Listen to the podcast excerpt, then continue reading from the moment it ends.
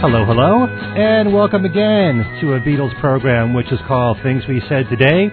This is a weekly show in which we talk about what's going on in the world of the Beatles. News-wise, I'm Ken Michaels. I'm one of the two co-hosts for this show, and you might know me for another Beatles show that I host called Every Little Thing, heard around the country and around the world, and I'm being joined by my co-host, the man who writes for Beatles Examiner, Monkeys Examiner, Weird Al Yankovic Examiner. It's a wonder he has time for us. That I probably being, think you're joking when when I when you said Weird Al Yankovic, but that's not a joke, really. It, it is happening. But anyway. Yeah, well, I'm sure I'm sure our guest knows all about that. Oh, okay. Thank you, Ken. Hello, everyone. How are you doing today? I'm fine. How are you? I'm just great. We have a special guest with us on the phone from Hawaii, and it's not Todd Rundgren. That's a that's a first. And it's not uh, Jim Neighbors. Might be close to Jim Young. Neighbors for all you know, but uh, we have Dennis Alstrand with us. He is the author of a brand new book on Paul McCartney. Actually, it's a Beatles and Paul McCartney book, and the the exact title is The Beatles and Their Revolutionary Bass Player. Let's welcome Dennis Alstrand to Things We Said Today. Oh, well, they can have me on, Steve and Ken. Ken and Steve.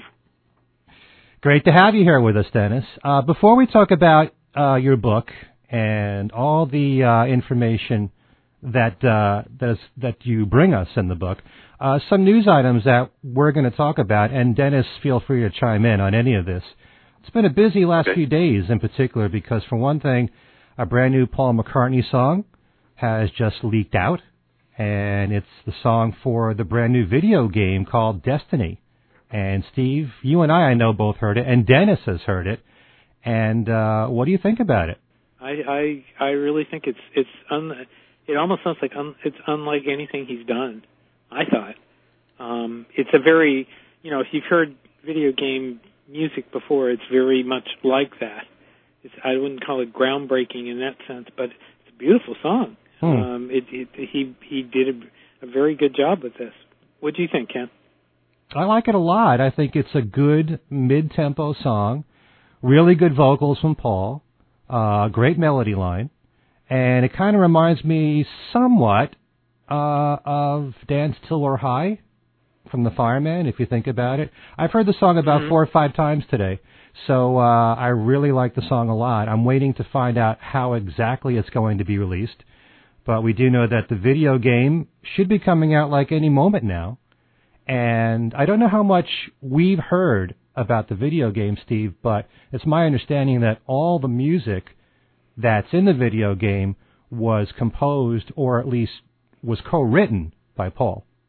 I, I looked that up a couple uh, when the when the um, uh, I did some research on it uh, when the word first broke on that, and honestly, I can't remember. I, I don't think I think you're wrong, Ken. I don't think he did all the music. But I think, but he he did a significant portion of it. I mean, obviously you don't hire somebody like Paul McCartney to, to do your music and not use a lot of it. But I, I don't think he's got all the music in the game. At least I'm not I'm not sure of that though. Okay, because what for what I found out about this, he co-wrote the score um, with uh, Bungie's in-house composer. Um, actually, mm-hmm. there's two of them. Uh, the names are Marty Marty O'Donnell and Mike Salvatore. Right. Right. That's yeah. That's what I was referring to. That, that there are other people involved in the score besides McCartney. Okay, but, but I, I thought um, that all the music that's used in the game itself was at least co-written with Paul and these other people. Mm-hmm. That's my understanding. I could be wrong, but I think you're right there. I, like I said, I hadn't. I remember looking up the information um, uh, and the interviews online. Uh, about this, and, and, you know, and there were other people that, that worked on the music of the game besides McCartney, but, yeah, I mean, his, you know, obviously when you use somebody like McCartney, you know, he gets a big, you know, gets a big chunk, he pretty much calls the shots as far as what he wants to do. So. Hmm. Yeah, no, I think it's a great song. Dennis, what do you think? Well, I was struck like this, uh, just someone sent it to me in a Facebook message, I listened to it, and I, I haven't been strict struck by a McCartney song that well since uh, Tug of War, which I loved. And uh, this time I kind of had the same feeling. Like, this is fantastic. Mm-hmm. I love love that new song. What is it that, that makes you like it so much? I mean, when you just said since Tug of War, that's a long time ago now. I tend to analyze songs when I hear them, and this time I was unable to. I just was kind of bowled over by great feeling, great music, great sound. I couldn't tell you anything about it or what it means or what he sings, just bowled over. Hmm. So when that happens, I get pretty excited about it. Do you go by first instinct a lot? No, usually it takes me a while to like a song. Like the last couple hits that he had, I didn't really care for the first couple times. Mm-hmm. Then it really grew on me, like new. I didn't really care for it the first time, but now I think it's a fantastic song. All right. Well, we're waiting to hear exactly how it's going to be released, at least the audio part. And then there's other news. Uh, first of all, I, I don't know if you know about this, Steve, but um, I just saw posted online the newer version of This Guitar Can't Keep From Crying, which is in the uh, Apple Years box set from George Harrison. And mm-hmm. I just heard it, and it sounds really good. Yeah, I think I, I think I posted the video a little while ago, but yeah, I, I haven't had a chance to listen to it yet. I, I will listen to it sometime tonight, though. I take I take a listen to it. Uh, yeah. For anyone that doesn't know, George uh, made a, a recording of the song in nineteen ninety-two for Dave Stewart, and unbeknownst to us, till we found out about uh, the box set, they updated that recording, and they have Ringo drumming on it, and Dhani Harrison is uh, helping out on mm. guitar.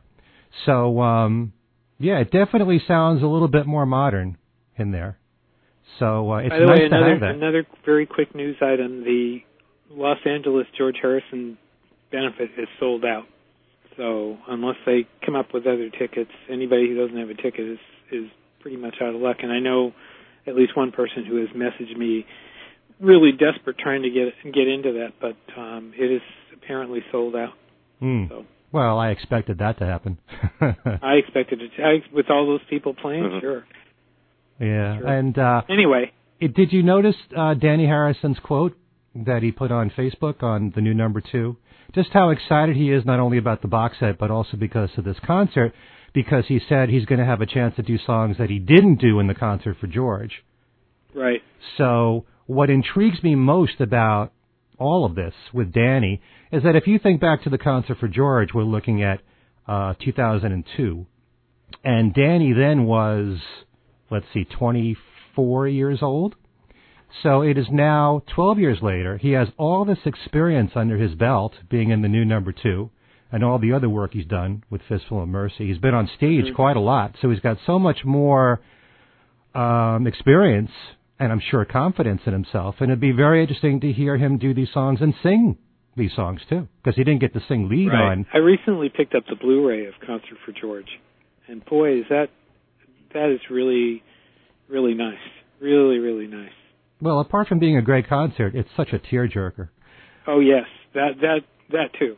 Yeah. That, too. Um, you can't watch, especially the end of that thing, and, and uh I mean, I remember seeing it in the theater and hearing hearing sniffles go through the theater. It was you couldn't couldn't uh, help that. Yeah, for sure. Well, I couldn't go through watching so. that without myself crying any time I watch it. So I think it's the the best tribute concert I've ever seen. I think it is. Nothing really close. Yeah. There's one more thing I wanted to bring up, and that is this uh, this new Paul McCartney tribute album, which is coming out in November. Which has been mm-hmm. mentioned for years now, and it always gets postponed. And now they have an official release date of November the eighteenth for it. It's got a lot of artists on there, from Brian Wilson to Billy Joel to uh, Alice Cooper, all doing Paul McCartney songs, Beatles and solo. And they have a video that's leaked out of um, The Cure, and they're doing Hello Goodbye, and James McCartney is on it. So you right. can actually watch that online, too. I, I I put it in the story I wrote about this yesterday. And actually, I saw a great Facebook comment. Somebody goes, that looks like Paul McCartney. well, well, what but, do you think? Yeah, you know, I got to say, I didn't think that song was all that great. I, I, I, that didn't floor me all that much. I'm anxious to hear some of the others. One of the ones that actually I'd love to hear is uh, Willie Nelson doing Yesterday. I can just hear Willie Nelson singing that now. Hmm. You know, Actually, there's one so. there's one song on the list that I already have in my head. I've already heard the Which recording. Is? Um, Smokey Robinson doing So Bad. I mean, that is so natural for him to do that song. I could hear that in a heartbeat doing that song. Yeah, I, I, I really, I really did not that video all that intriguing. I'm, uh, um, I'm more anxious to hear some of the other stuff than that. Okay. Well, there's a lot of great artists on that compilation, and I, oh, I'm yeah. really looking oh, forward yeah. to hearing that. There's this, uh, the Ronnie Spector and the uh, Darlene Love tracks will be from the bonus album, which I assume will be the part of the Amazon version, because the Amazon's going to have a uh, um, an exclusive, so I assume they'll have the third disc. But that that should be interesting. Okay. Dennis, do you follow Beatle covers at all, or solo Beatle covers? I'm not aware of a whole lot of them, other than the you know the real famous ones, like God Gets in My Life, Earth, Wind and Fire, stuff mm. like that. These ones that you're mentioning, I've never even heard of, or even the tribute the tribute album. I need to be brushed up. All right. Well, one thing you don't need any brushing up on is uh, your knowledge of the Beatles and, and also of Paul as a bass player, which is what the focus is on in your in your new book. Before we talk about that, why don't you uh-huh. give the folks a little background on yourself? I know that you play the bass. Tell us more about uh, you know, your your history, the work that you've done prior to this book. Okay. Um, I have been playing bass since nineteen sixty-nine, but I also, in true McCartney fashion, and uh, probably because of him, learned to play piano really well, and I'm a guitar player, uh, used to play drums, because, and the reason is that it's best if you write a song to be able to play what you want to play, because it's kind of hard to get other people to do it right, unless you're Paul McCartney, you can push it, you know. Uh, so I've done that for years, uh, I really enjoy the recording studio, and it, I've been in the studio over here in Hawaii a number of times, uh, like that, and, uh, having written this book now, uh, that's my new line of pursuit, is being a writer. That's what I'm enjoying even more than playing. Mm-hmm. All right. Have you made a living as a musician most of your life? Only for a couple of years, quite a while ago, and then as I started to raise up through the ranks of success, and I read a lot about a bands, a lot about bands that had made it, I realized it'd be a lot more fun if I didn't get, become successful, and that's that's what I did. Kind of just stayed in the clubs and have enjoyed playing a lot more because of that. Okay. Steve? Well, Dennis and I actually have a history because before Den- well before Dennis's book, Dennis contributed a lengthy essay on Paul McCartney as a bass player to my uh, Abbey Road Beatles page website, which is it's still there. But I remember, you know, looking at, reading Dennis's um, analysis of Paul you know, years ago, and it was it was fantastic. It really was. I'm glad that the book is, you know, you've you've lengthened it into the book and you've you know expanded it now. I'm you know that's really great. Very happy that you did that. Hmm. So, right. What happened was that um, someone did suggest that I make a book out of it, and I I got a book that's just about McCartney's bass playing in the Beatle days, and it was. It just felt incomplete to me to only talk about one aspect of the Beatles recording, because you can just talk about a bass line, but it's locked in with the drums, and it counters what the piano and the guitar is doing. So that's why I expanded it from McCartney's bass playing to a, a Beatles story with a focus on his playing. Hmm. Okay. That's one thing I wanted to bring up, because one of the things I appreciate about the book is that it's also an analysis of the Beatles songs and what each Beatle brings to the table with each song. What I found most interesting, and this is just my interest in the Beatles always always grows, you know, every single day, uh, but you you analyze each song, and it sounds from the way that you approach each song that every part has a purpose to it, and that every part is very well thought out. You bring up the tension in a song and build-ups in a song. And I'm wondering, because so often I've heard Paul McCartney say that he and John would write a song and then they'd go to the studio and George and Ringo wouldn't even know the song, and they'd have to develop the song very quickly. You know, it would, they had to flesh it out, like in a number of hours. So if anything, it makes me think that so many of these songs, especially the early ones, the ones that John and, and Paul wrote together, a lot of that was very spontaneous. It took a while. Even if you're talking about songs where you have ten to fifteen takes before they got it right, that's still very fast to learn a song and to get it right. Mm-hmm. No, it's it's it's absolutely true, and I pointed out a number of times in the book that they had very little, amazingly small amount of time in the studio. They would travel around the country, England, zip down the two-hour, you know, big long drive down to London, record a bunch of songs and go out. But I think that's even more impressive in the early days, because they may have not have known exactly what they're going to do, but they played so well together and they knew each other so well already that they could just feel a song and feel what would drive a song.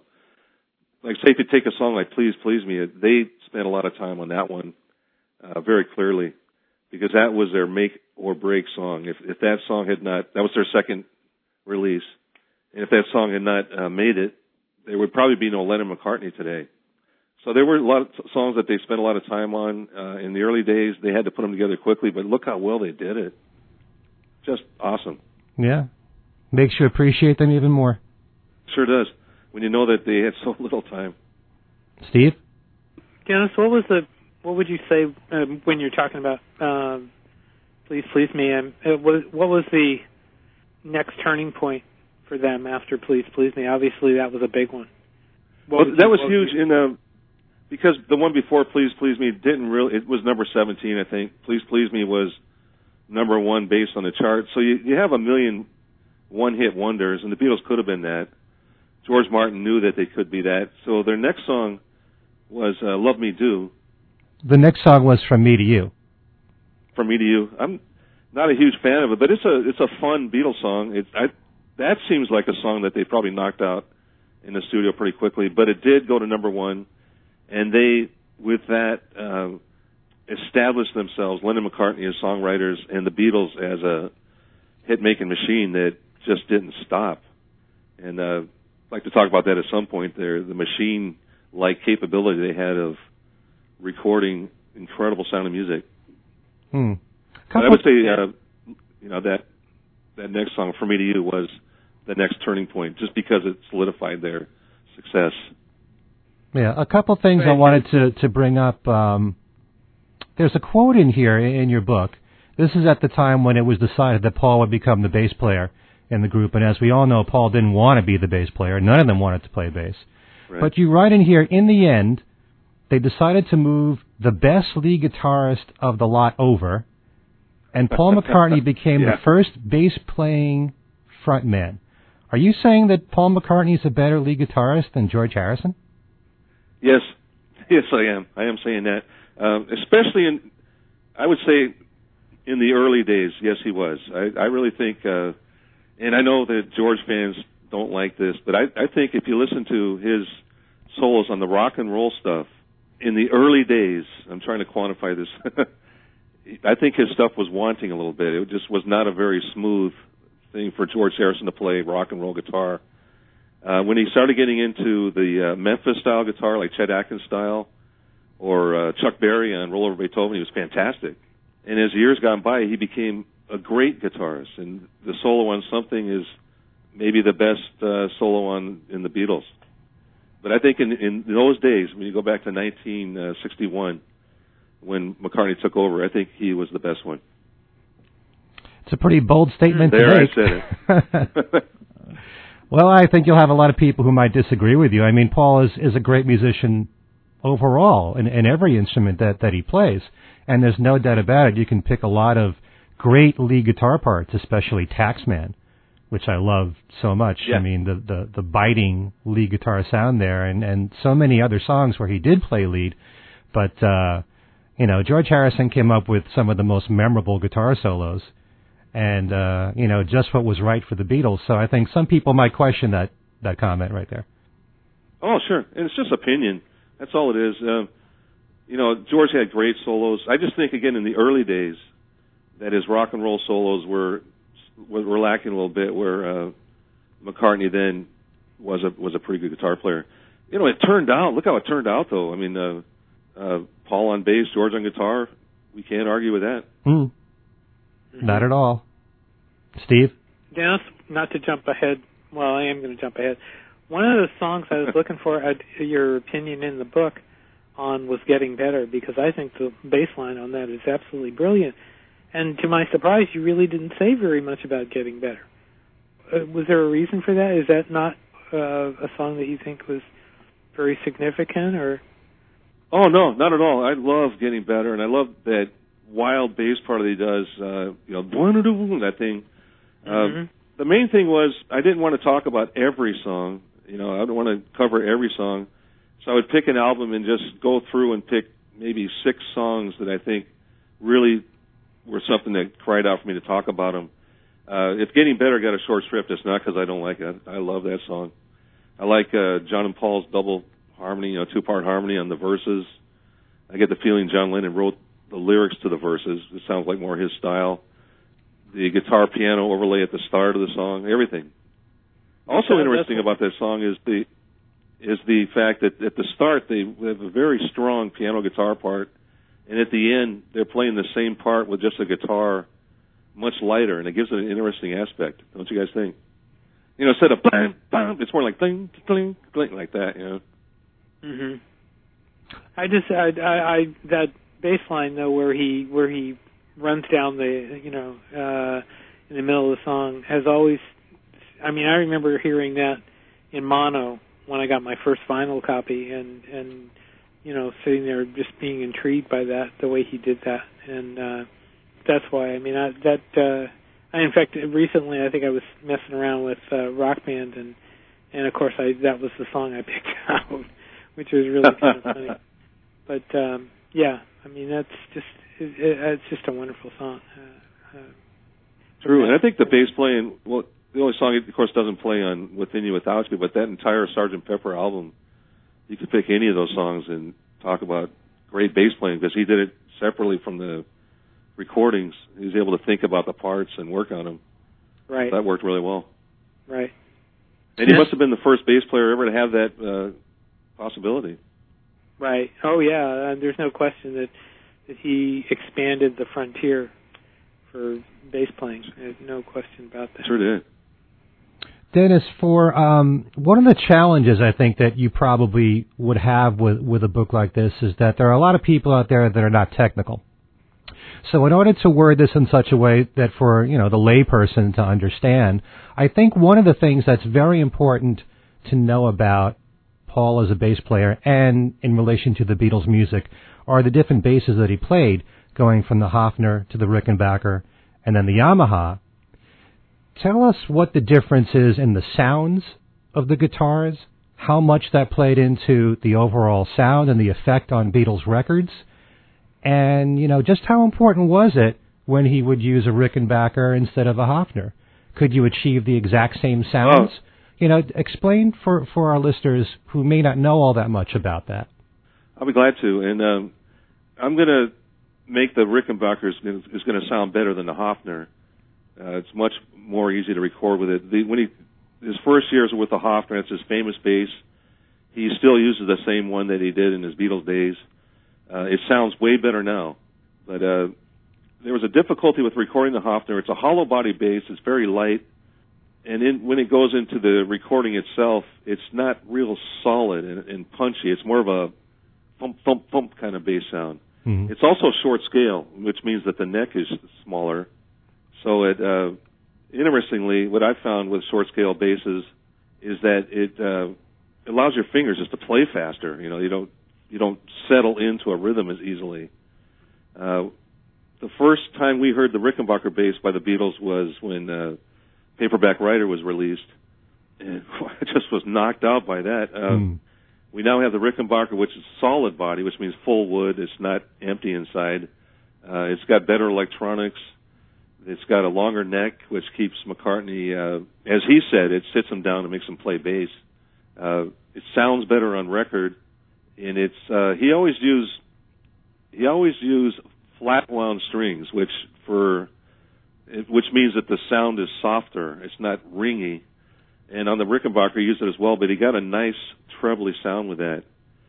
The other bass that he used in uh, in the Beatles was a Fender bass on the White Album a lot. And it was, uh, if you listen to the bass playing on While My Guitar Gently Weeps, some people and I who've kind of put together a study this are positive that that is the Fender bass. And it's a really nice sound. It's very trebly. It's very full. Uh, engineered by uh, Ken Scott, who you interviewed, Ken. Mm-hmm. But uh, the, the Fender bass is a fantastic sounding bass, and he, through the end of the Beatle days, aside from Let It Be, stuck with his uh, two solid body basses. For Let It Be, being in the movie and being on, you know, video, uh, he uh, went back to his Hofner bass. And uh, I'd like to make it clear that I'm not knocking the Hofner bass. It sounds great, uh, especially now because it's been intonated. You know, the neck has been adjusted. My preference is the solid body Rickenbacker that he played.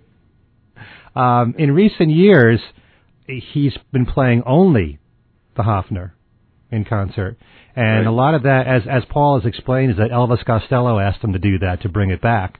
And I know that Paul said that he likes to play it because it's lighter. So it's a lot easier on the back, I'm sure. But um, it would oh, be nice yeah. to see him bring back the Rickenbacker or a Fender.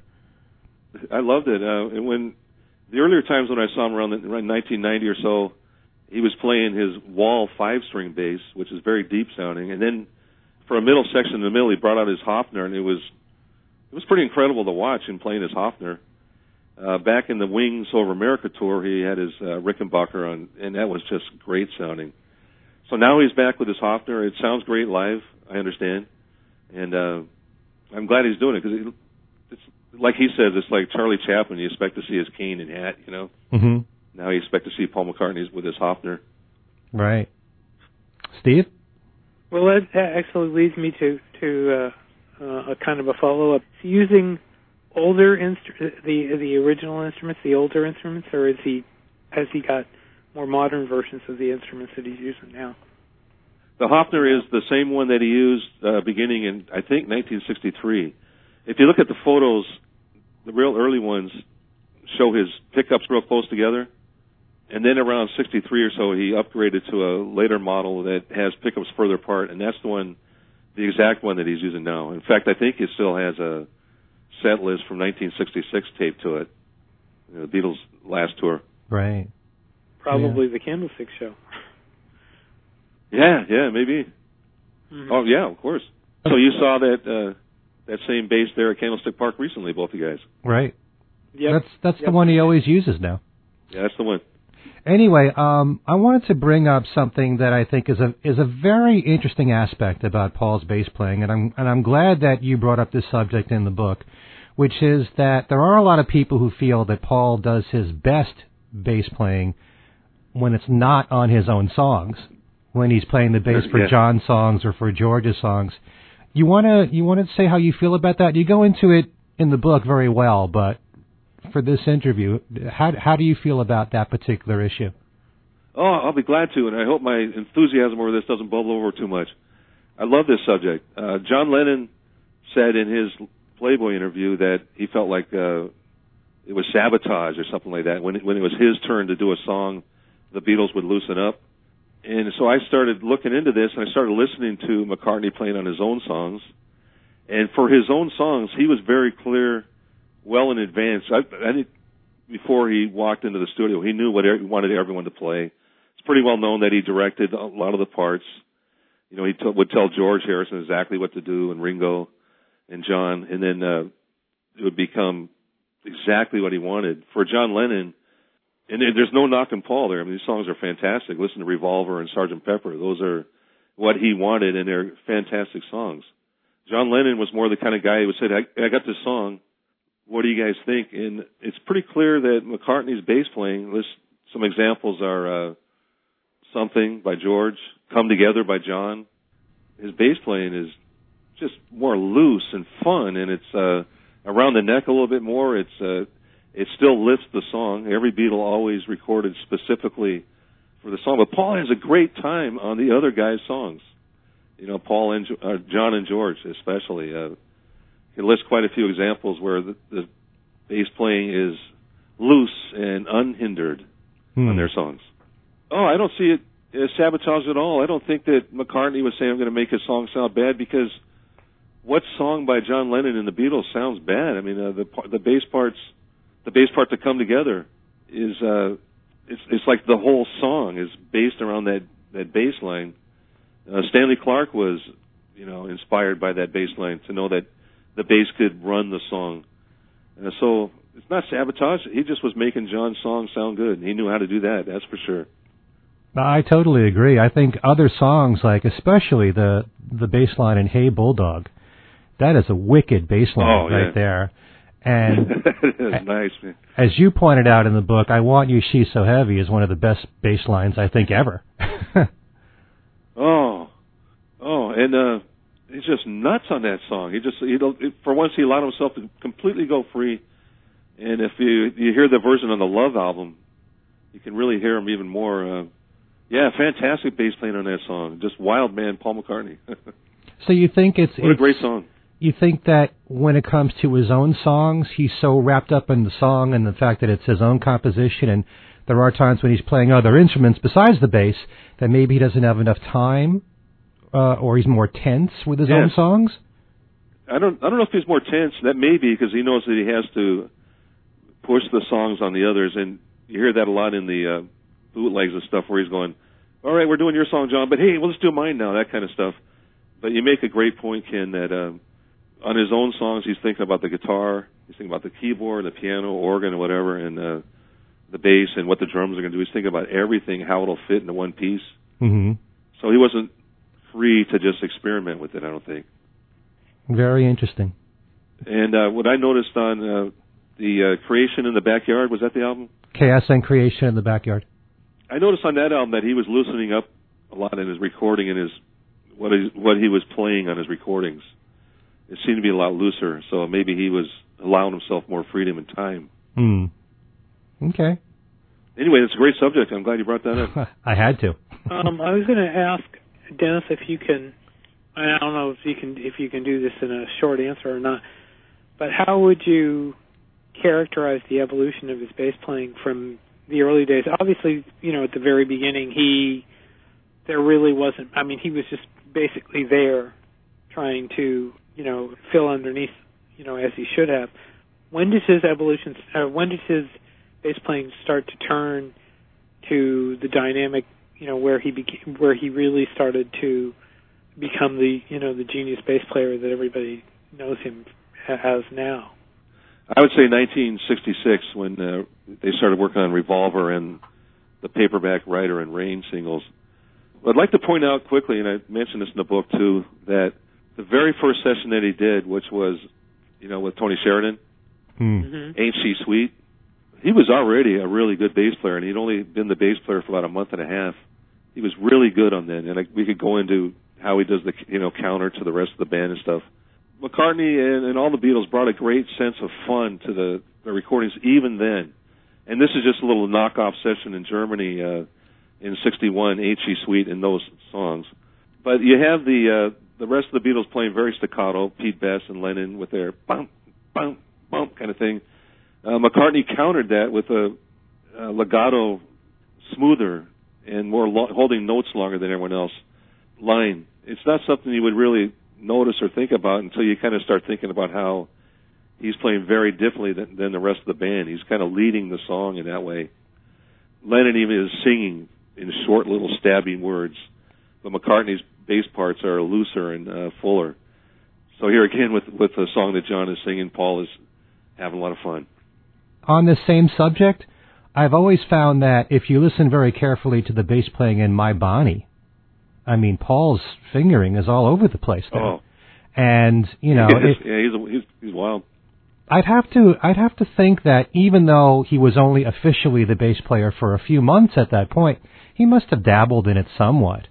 In the previous he years. Must have. Yeah. You can't become that you can't good get that, that fast. Good that fast. Yeah. I agree. And uh, a couple of things happened in sixty-six, and back to that part. One was he started using his Rickenbacker bass, which really made him a whole new bass player, a whole different guy. Actually, he used a little bit on Rubber Soul, but in sixty-six on Revolver, he used it exclusively. Uh, and also, they had a new engineer, uh, Jeff Emmerich, took over from Norman Smith, and he had a lot of different ideas about how to record the bass as well as other instruments. At the same time, uh, a third thing that happened was that they were learning how to make records with louder bass. They always wanted the bass louder, but now they finally figured out how to do it in a way that wouldn't cause those little cheap record players that we all had. The styluses would jump out of the groove with too much bass, but they worked it all out somehow in nineteen sixty-six. So that was his big turning point. And what a huge one that was. Well, let me ask, let me ask one follow-up. What happened after the Beatles broke up? Did he continue to evolve? Uh, did he, did he um, add any more techniques or any any new techniques to his to his repertoire then? I didn't think so. In fact, I lost a lot of interest in his bass playing until uh, Silly Love Songs, of all songs. It was McCartney was back in my mind. There was a great, if I remember the bass line on that song. Then I went and saw that Wings Over America tour, and I s- stood there slack-jawed and listened to that incredible bass playing through that whole concert, and it's still there to be heard on that album. He was playing in a way that I've never heard a bass player play. He did a... Uh, do you remember the song Soily that he closes the show with? Oh, yeah. Mm-hmm. He mentions something about a Tommy gun, and he does this bass line. He goes... And I've tried to figure that line out, and I've never been able to do it. Just... Uh, he went back to being a great bass player by then. Well, I, I've always loved Soily. It's one of my favorite rockers. And definitely on the Wings Over America uh, album, they made sure that the bass was mixed hot on that release. oh, and yeah. I, th- I think it benefits him. Yeah. But if you go through Paul's solo career, there are moments when he delivers some really great bass lines. But my question to you would be, you know, what is his legacy as a bass player as far as innovation is concerned? What did he bring to the table as a bass player? Because you can point to a lot of other great bass players in rock.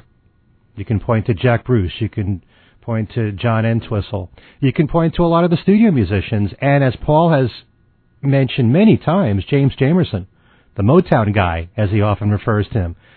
You can tell he was influenced by him. If you listen to a lot of the Motown lines, you can hear some of that in Paul's own bass playing. What did he do specifically that was innovative, other than the fact that, you know, the bass was mixed up hotter, which had already had been done on American records? What would you say is, is his legacy as a bass player, and, and why people revere him in, in, as far as uh, specifically for that instrument? I think that uh, John Lennon said that uh, Paul McCartney was a great bass player, and that people to this, there's McCartney's bass playing in all of them to this day. Uh, Sting has said the same thing. All the great, a lot of the great bass players point to him as the one that inspired them. And I would go back to the playing on the White Album, the recording of the bass on the White Album.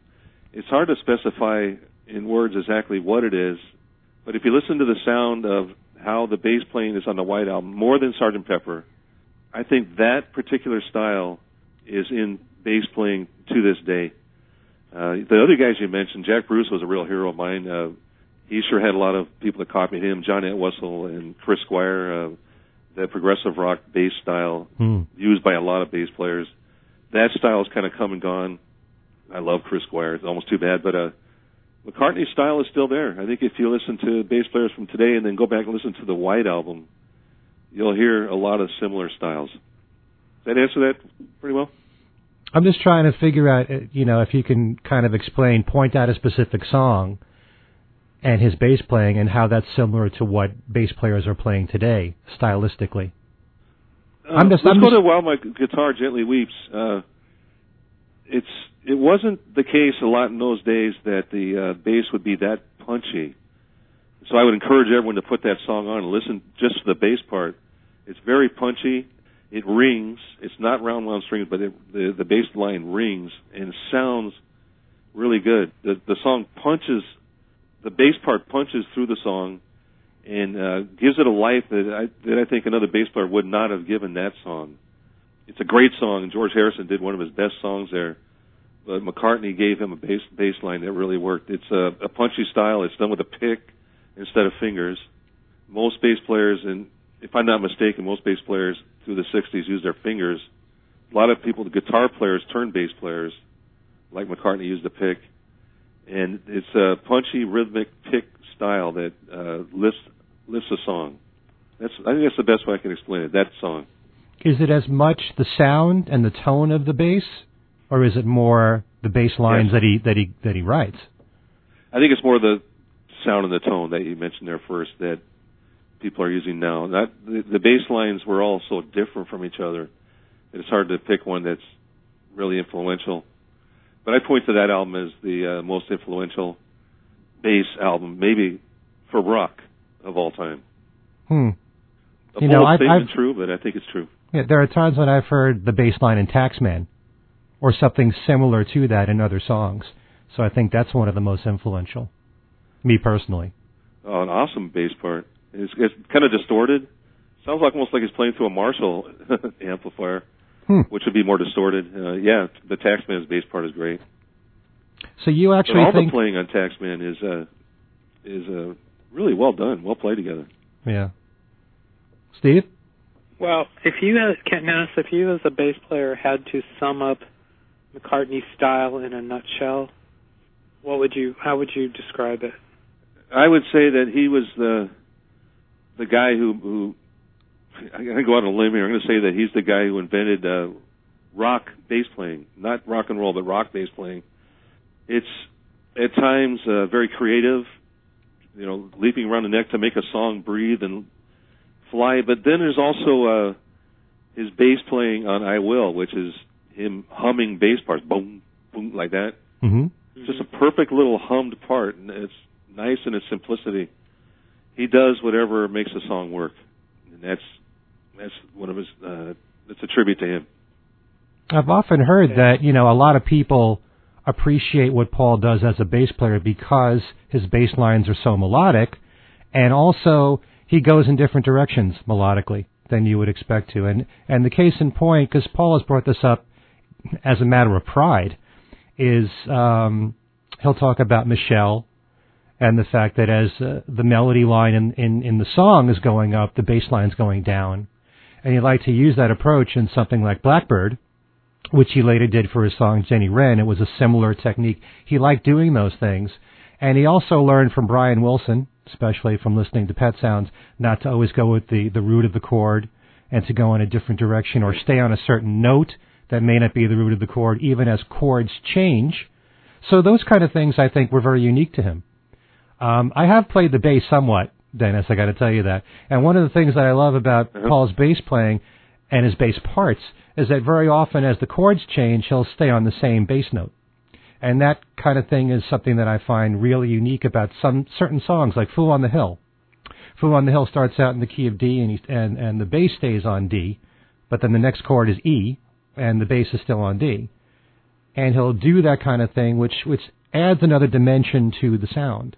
And I like that a lot about him. Did the same thing kind of with um, uh, Get on the Right Thing, which is on Red Rose Speedway. The bass note is the same note even as the chords change. So I think that's something very unique that Paul brought as a bass player and in bass lines. Do you agree? Yeah, I do agree with that. And what a tension. That brings a lot of tension to a tension in a good way to a song. You know, the chords are trying to move up, but that bass is staying down there, you know. And... uh You may not even notice, the average listener might not notice that the bass is causing this tension, but it, it sure does. It's, it's a big thing that he learned, I think, around sixty-six or so, and uh, used it for uh, kind of power within a song. Well done. Hmm. But he was always trying to do something other than the norm. I mean, the, the typical thing would just be to play the root of the chord or play a note that was part of the chord, but he didn't always do that. I think uh, the names, these guys that you mentioned earlier, Jack Bruce and John Entwistle, uh, they both came into prominence in nineteen sixty-six in England, and they were very uh, experimental bass players, of course. And I think McCartney uh, caught wind of that and said, oh, bass is going in a new direction now. It's time for me to uh, change change things. So I think that he was very experimental based on what was happening around him in the in the London scene. But I also think that with Beatles recordings, very often, it's like you can hum George's guitar solos. You can also hear in your head Paul's bass lines. So he created very memorable lines, which, you know, is a gift right there, which uh, obviously the, yeah. the purpose of a bass is also to anchor the song. So I think that uh, that's where he really excelled there. Uh, true. Good point. And I think I've heard some people say that he was doing lead bass, say, on Paperback Writer, and I disagree. I think that, as you say, he was anchoring the song, but his bass line was really memorable. So he was able to do both, which isn't an easy task. Well, he came from being a lead guitarist to some degree and an all-round instrumentalist to being the bass player. So there has to be some element of lead guitar in his work. He probably thinks in terms of, of a lead guitar line when he does a bass line sometimes, if he works at the bass. That may be. I'm not sure of any instances where that sounds. He sounds like a lead bass player, other than maybe all that stuff in I Want You, that great kind of flying around that he does there would might be indicative of a, a lead guitar style. But what about when, when he's he's copying the other lead guitar player, like on Drive My Car? Oh, right. It's uh, I think that's a bass line that the guitar player, you know, I think it was George's idea to do that. But that seems more to me more like a, if I may beg to differ, a bass line with, with the guitar doubling on top. And that's an effect I've always loved, the bass doing one line and the guitar an octave up, you know, higher but playing the same notes. It's a good effect. Yeah, dig a I pony. Love Drive My Car. And the same thing with uh, Hey Bulldog. He's following the, you know, the piano and guitar line. Yeah, I think Dig a Pony is like that. Yeah, same thing.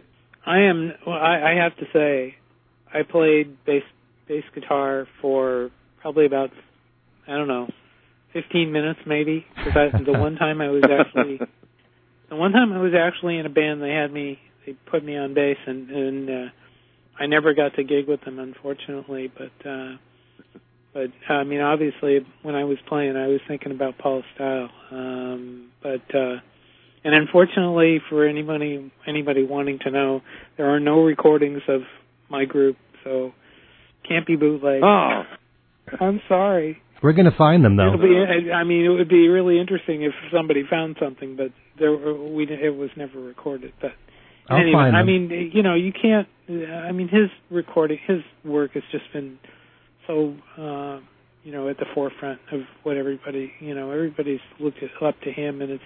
And it's really kind of interesting that, you know, like Ken said, you know, he was not originally, he didn't really originally want the gig. You know, it, they, it was kind of pushed, it was kind of pushed on him, and, and he really, I mean, it was like, you know, I don't know if you want to call it God's will, but I mean, there were, there was something working there that, uh, that made it work. And, uh, thank God they, they went that route. Thank God they asked him to do it. Well, Paul it's, has... it's interesting to me, uh, yeah, Steve, it's interesting that there are so many sub-stories in the early days of the Beatles. That's one of them, that just little things happened that caused the Beatles to become what they were. Uh, the last day of Brian Epstein looking for their recording contract, just incredible stories that had that they not worked out the way they did, um, our lives would have been completely different. I think that's right. Safe to say. Yeah, um, it's, it's, you know, the stuff that... That Lewis, some of the stuff that Lewison's uh, mentioned, I mean, it's just amazing. It's absolutely amazing. So, all right. Anyway. Well, Dennis, it's been great having you here on the show, and we wish you much success with the new book, which again is called The Beatles and Their Revolutionary Bass Player. And you also have a website that people can go to, isn't that right? Yeah, I have two. Actually, it's on Amazon dot com, but also, if I could spell it out, uh, Dennis Alstrand. Dot com, D E N N I S A L S T R A N D dot com.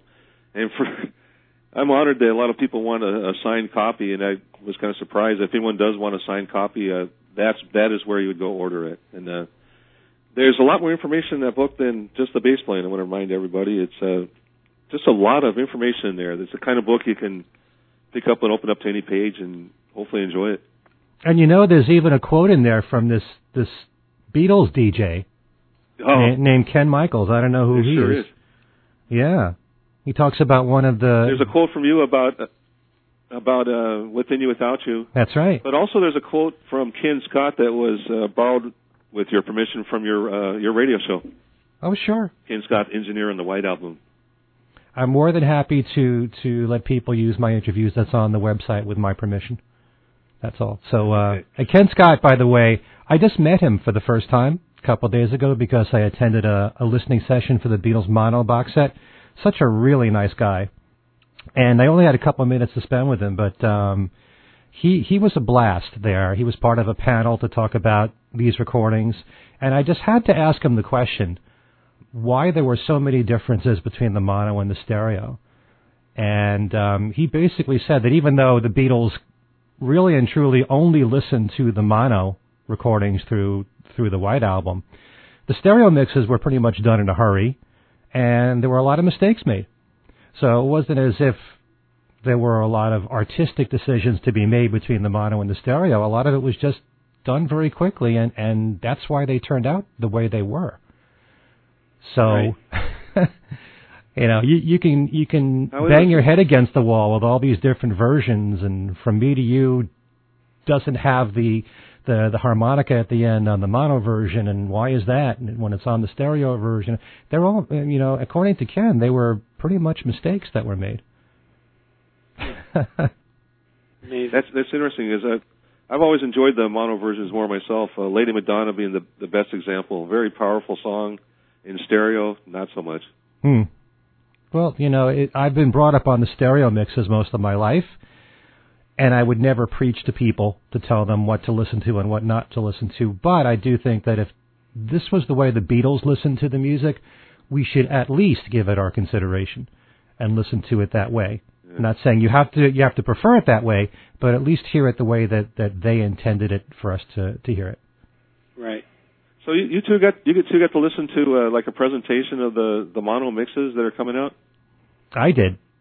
Uh, I he got did. to hear I, it. I, I they did not have one of those in my uh, up here uh, in San Francisco, unfortunately. They're having oh. they're actually having I'm aware one. Of. Great. They're having one next week in L A. Yeah, I know they are. Yeah, I've heard about that. Yeah. So I would try and go to that if I were you, but I know it's it's not. San Francisco and Los Angeles are not as close as I thought they were. No, they are not. Yeah, after you, you finally drove down there, didn't you? Yeah, I learned, you know, just by my own experience. That's the thing yeah. when you're on the East Coast and you think about California. Giants fan, the the distance is more than just uh, miles too. You know, true. most that's that's also true. um, But I, I I I have been to Dodger Stadium a couple of times, so and survived. Sorry, L A L A fans. I know there's some people from L A listening. They're probably going. They're probably grumbling right now. But okay, whatever. Yeah, they're they're probably saying we're in first place. Where are you guys? You know? Yeah, I know. That's right. All right, we got to wrap things up here. So Dennis, thanks so much for joining us. And uh, as I said, good luck with the book. The Beatles and Their Revolutionary Bass Player. It's been great having you, and um, thanks for being here. Uh, Steve and Ken, thank you very much. I could I could talk about them all day. I sure appreciate you letting me on your show. Thank you, thank you, Dennis. All right, that has been fun talking to Dennis Alstrand. I'm Ken Michaels, thanking you for joining us here on Things We Said Today, and I'll see you next time. And this is Steve Marinucci saying, Dennis, thank you for, for being on the show, and we will see you all next time.